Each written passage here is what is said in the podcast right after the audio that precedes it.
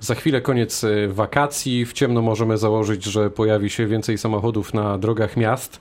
Czy można zmienić ten y, stan rzeczy i krajobraz na drogach? Y, pomóc mógłby na pewno zrównoważony transport. To już się dzieje w jakimś stopniu i o nim właśnie dziś w rozmowie dnia. Darek Wieczorkowski, dzień dobry.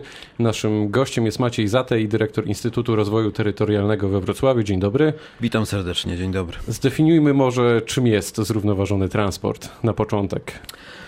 Zrównoważoność w tym, w tym terminie bierze się od e, pojęcia e, polityki zrównoważonego rozwoju. A równowaga, która, o której tutaj mówimy, to kwestia balansu, która musi wystąpić pomiędzy rozwojem gospodarczym, rozwojem społecznym i środowiskiem, poszanowaniem środowiska. Kiedy mówimy o zrównoważonym transporcie, mówimy o takim systemie transportowym, który doskonale służy społeczeństwu, który nie obciąża, nie działa opresyjnie na środowisko i który jest użyteczny gospodarczo. A więc e, to taki transport, który poszukuje równowagi Czyli konkretnie, na przykład.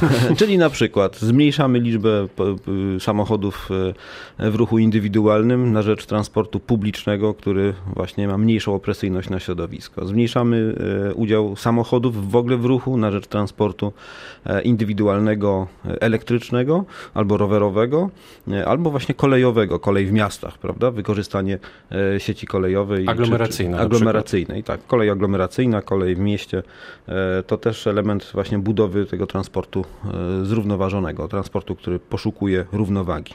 To na pewno pomogłoby rozładować korki, ale jak to zrobić, żeby namówić Kowalskiego do tego, by on się faktycznie przesiadł na przykład do pociągu albo do tramwaju? Kowalski kieruje się przede wszystkim wygodą i to, co dla niego jest wygodne, jest istotne i atrakcyjne. W związku z tym, aby zaproponować mu tą zmianę, to musimy mu e, przedstawić atrakcyjną ofertę. No, więc e, nie możemy go zmusić na siłę ani przykazać, bo to nie w tym rzecz, tylko pokazać, że inna forma transportu może być atrakcyjna, może być wygodniejsza, może mieć nowe, inne walory dla niego.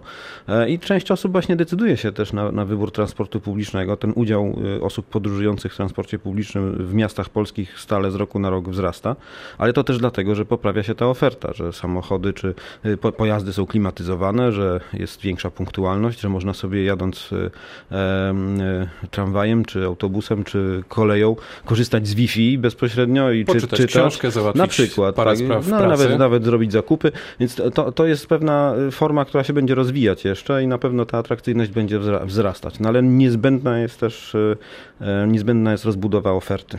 To, kon to konkretnie, wejdę w słowo.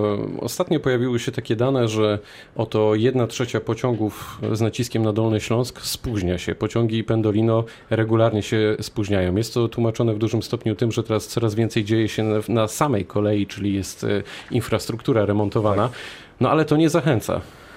No, to jest problem. To oczywiście ja, ja rozumiem te, też tą tendencję e, wykorzystywania środków, nakładów inwestycyjnych na rozwój infrastruktury i z pewnością nie możemy y, wykorzystać w tej chwili e, tej linii kolejowej, która jest w danym momencie w remoncie. No, musimy po, poczekać chwileczkę. No, y, natomiast prawdą jest, że coś z tymi rozkładami jazdy jest nie tak, skoro mimo uwzględnienia remontów na sieci drogowej, na sieci kolejowej, przepraszam, w dalszym ciągu ta, ta kolej się spóźnia. Punktualność to jest jeden z elementów y, budowania atrakcyjnej oferty i stałość przede wszystkim, czyli pociąg odjeżdżający na przykład o tej samej godzinie codziennie z tego samego peronu. To jest e, element, który przyciąga pasażera i który zachęca go do tego, żeby korzystać właśnie z takiej formy transportu, bo on wie, że ten pociąg zawsze o 11 odjedzie, zawsze punktualnie i e, zawsze z tego samego miejsca.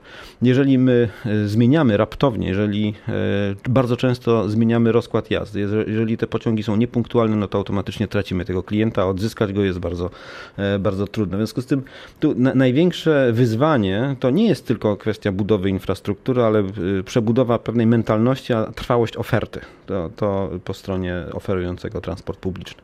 No i kwestia jeszcze kolejna, jeżeli chodzi o e, tak zwaną wielomodalność albo interoperacyjność. To, to powiedzmy to, to tak takie, po ludzku. Takie hasła, to znaczy można korzystać z wielu środków transportu. Transport łączony, taki łańcuch różnych powiązań.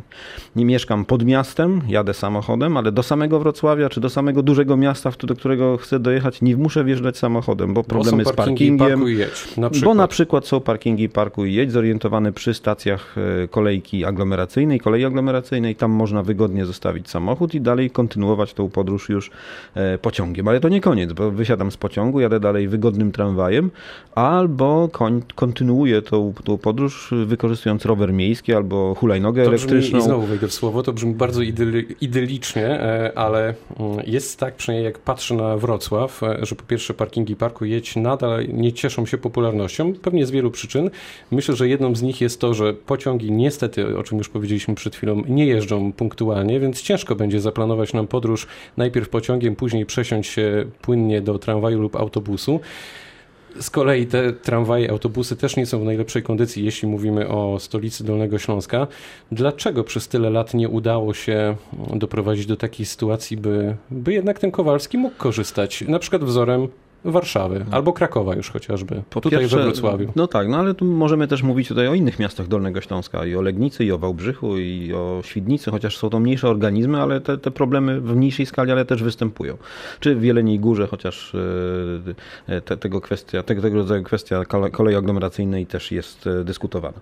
Ale dlaczego? No dlatego, że jest to długi proces transformacyjny. Po, po, poza tym e, infrastruktura należy do wielu osób publicznych, czyli różnych kompetencji. Z jednej strony mamy gminy, z drugiej strony mamy samorząd wojewódzki, mamy przedsiębiorstwo PKP, które jest niezależnym przedsiębiorstwem od struktury samorządowej, e, mamy przewoźników indywidualnych i tutaj e, doprowadzić do spotkania się tych wszystkich aktorów i e, do właściwego uporządkowania, takiego skoordynowania, to jest niezwykle ciężki proces. A ma pan pomysł, jak to rozwiązać? Oczywiście, Związek Transportu, związki transportowe, tak? gminne związki transportowe, które, które będą współpracować wspólnie zamawiały transport. Więc jest, jest to pewna forma działania. E, Kiedy możemy się spodziewać o, efektów? To są, to, no i właśnie tu problem. To jest, to jest to, to musi mm, być poprzedzone zmianami legislacyjnymi. Więc jeżeli na poziomie ustawodawczym otworzymy sobie taką furtkę i stworzymy możliwości tworzenia związków transportowych, celowych związków komunikacyjnych w obrębie aglomeracji miejskich, e, prowadzenie wspólnych e, mm, zakupów i planowania też podróży, no to wtedy, wtedy to będzie problem e, może szybciej rozwiązany. Natomiast w tej chwili mamy rozdrobnienie i wiele, wiele różnych inicjatyw prowadzonych oddolnie, ale one nie są skoordynowane na poziomie całego dużego organizmu aglomeracyjnego. No właśnie, trochę to tak wygląda, że każdy, mówiąc kolokwialnie, ciągnie w swoją stronę. To jest zrozumiałe, bo musi zarobić. W tle gdzieś pojawia się polityka, no bo jeśli zmiany legislacyjne to polityka, uważa pan, że w obecnym klimacie politycznym jest to możliwe? Czy znowu będziemy czekać wiele lat, remonty remontami, coś się uda zrobić, ale konkretu nie będzie, nie no, będzie rewolucji. Jestem optymistą, muszę wierzyć w to, że niezależnie od klimatu politycznego, jaki w tej chwili obowiązuje, to ten system transportowy musi y, ulegać poprawie. No, mogą być pewne różnice światopoglądowe, w jakim kierunku ten e, transport y, sterować, ale, mm, ale wydaje mi się, że w tej chwili tendencja ogólnoświatowa już jest taka, żeby właśnie ten transport, ten transport dążył do bycia zrównoważonym, a więc z wykorzystaniem innych alternatywnych form transportu. Sukurs na pewno przyjdzie tutaj e, kwestia nowych technologii, elektromobilności, e, rozwiązań, które e, będą pomagały nam w byciu mobilnym w przestrzeni i moda też na to oraz komfort, który będzie pojawiał się z wykorzystaniem tych nowych technologii, no sam spowoduje, że, że społeczeństwo zmieni te, te swoje zachowania w przestrzeni. Będzie raczej chętnie wybierać inne rozwiązania. Już się pojawiają tego symptomy, na przykład car sharing, prawda? Jest to nowa zupełnie forma, jeszcze parę lat temu kompletnie nieznana, dzisiaj absolutnie runęły mury i obawy przed korzystaniem z tego rodzaju środków transportu. No tak, we Wrocławiu mamy Wozille, które cieszy się Na ogromną przykład. popularnością. Ale nie tylko, bo już się pojawiają prywatne przedsięwzięcia. Widać, że jest to, to może być biznes, a jeżeli do tego dołączymy transport e, autonomiczny, czy samochody autonomiczne, pojazdy autonomiczne, bo ja uważam, że, że samochody to jest też kwestia pewnej ewolucji, jeszcze w jakiś sposób będą funkcjonowały, ale zostaną zastąpione nowymi pojazdami, które będą wypierały te tradycyjne e, samochody. Również ze względu na konieczność poprawy efektywności efektywności energetycznej pojazdów. To jest, to jest niezwykle istotne, bo dzisiaj gdybyśmy e, pomyśleli o elektromobilności w taki sposób, że wyciągamy silnik spalinowy i wsadzamy tam e, silnik elektryczny, to de facto musimy zużyć tyle samo energii, żeby ten ciężki pojazd e, poruszyć. Natomiast jak spowodować oszczędność energetyczną przy mobilności tego pasażera, to jest wielkie pytanie i tutaj się pojawia nowa szansa na stworzenie, skonstruowanie zupełnie nowych, odmiennych pojazdów i tą mobilność w przestrzeni będziemy inaczej w przyszłości budować. Ale jeszcze wrócę do wątku mobilności autonomicznej czy, czy samochodów autonomicznych. W przyszłości, to już wiemy, jak koncerny dzisiaj pracują. Koncerny pracują nad opracowaniem samochodu, które nie, będą, nie będzie produktem do sprzedania, bo nie będzie się handlować w przyszłości pojazdem, tylko dostępnością do usługi mobilności. Dzisiaj posiadając, tak jest, dzisiaj posiadając smartfon, będzie można sobie zaplanować taką podróż w indywidualny sposób, natomiast pojazd autonomiczny podjedzie po nas tak jak taksówka, zabierze nas gdzieś i tam, gdzie, gdzie sobie będziemy tego życzyć i, i dowiezie w bezpieczny sposób. Także to jest zupełnie inna przyszłość w ciągu najbliższej dekady, najbliższych dwóch dekad, to zupełnie się przewartościuje. Tak, myśli pan, że to jest kwestia 10-20 lat? Ja sądzę, że tak, tym bardziej, że będą wzrastały w najbliższym czasie problemy związane z kosztami paliw płynnych, a więc e, tu należy prognozować automatyczne przełamanie się tego i równolegle z mm, tendencjami na rynku paliw będzie wzrastała atrakcyjność alternatywnych form transportu. No i w tym miejscu muszę dodatkowo jeszcze powiedzieć o rowerach, muszę powiedzieć o y, urządzeniach transportu indywidualnego, które są uzupełnieniem całego systemu, bo mówiliśmy o samochodach, mówiliśmy o pojazdach elektrycznych. E, to już się akurat dzieje. To się Coraz dzieje. Więcej osób tak. korzysta z rowerów. E, mówimy, mówimy, mówiliśmy o kolei, ale jeszcze jest ten odcinek y, kilku, e, no, powiedzmy ostatnia mila, czy kilku ostatnich kilometrów dojazdu do pracy. I to jest właśnie tam, gdzie można pojechać na rowerze, albo wykorzystywać y, można też nowe formy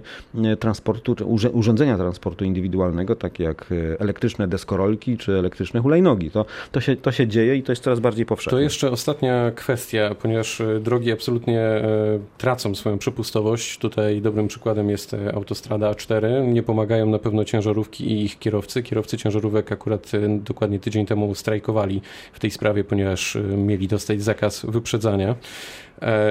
Czy Pana zdaniem pomysł na to, żeby tiry trafiły na tory, to jest jedna z metod na to, by upłynnić ten ruch, by jakoś odciążyć drogi, szczególnie w naszym regionie? To jest bardzo chwytliwe hasło i chciałbym, żeby zostało to zrealizowane. To jest pomysł na to, żeby zmniejszyć transport towarowy na drogach, ale go zupełnie nie wyeliminować, bo tra transport y, y, z wykorzystaniem e, samochodu ciężarowego jest bardziej elastyczny i zawsze y, umożliwia ten transport do odbiorcy, do drzwi. No, sieć infrastruktury e, kolejowej nie jest tak rozbudowana i tak rozległa, żeby można było tak elastycznie transportować od osoby, która nadaje do, do osoby, która odbiera.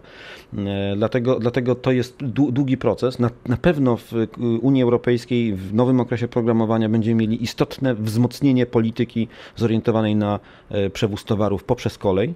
Po to, żeby... Jest szansa, że to się zmieni. Tak, ponieważ za tym idą konkretne środki finansowe i duża część pieniędzy na infrastrukturę e, transportową w przyszłości, w nowym okresie programowania, czyli od roku 2020 do 2027, będzie implementowana, będzie właśnie wdrażana na poprawę atrakcyjności kolei. W ten sposób będzie można przenieść ten transport z dróg na, na kolej. No i właśnie musi nastąpić przede wszystkim poprawa tego transportu kolejowego, jego atrakcyjności. E, nie można czekać na przydział infrastruktury, tylko trzeba od razu e, do niego, do niego wejść. E, trzeba, trzeba też spowodować, żeby koszty związane z transportem na kolei były niższe. No ale to jest szereg różnych wyzwań, nie wiem czy mamy czas na o wszystkim Nie mamy, musimy, musimy postawić kropkę, ale jakaś perspektywa jest, powiedział Maciej Zatej, dyrektor Instytutu Rozwoju Terytorialnego we Wrocławiu. Dziękuję bardzo. Dziękuję uprzejmie. To była rozmowa dnia. Dobrego dnia, Darek Wieczorkowski.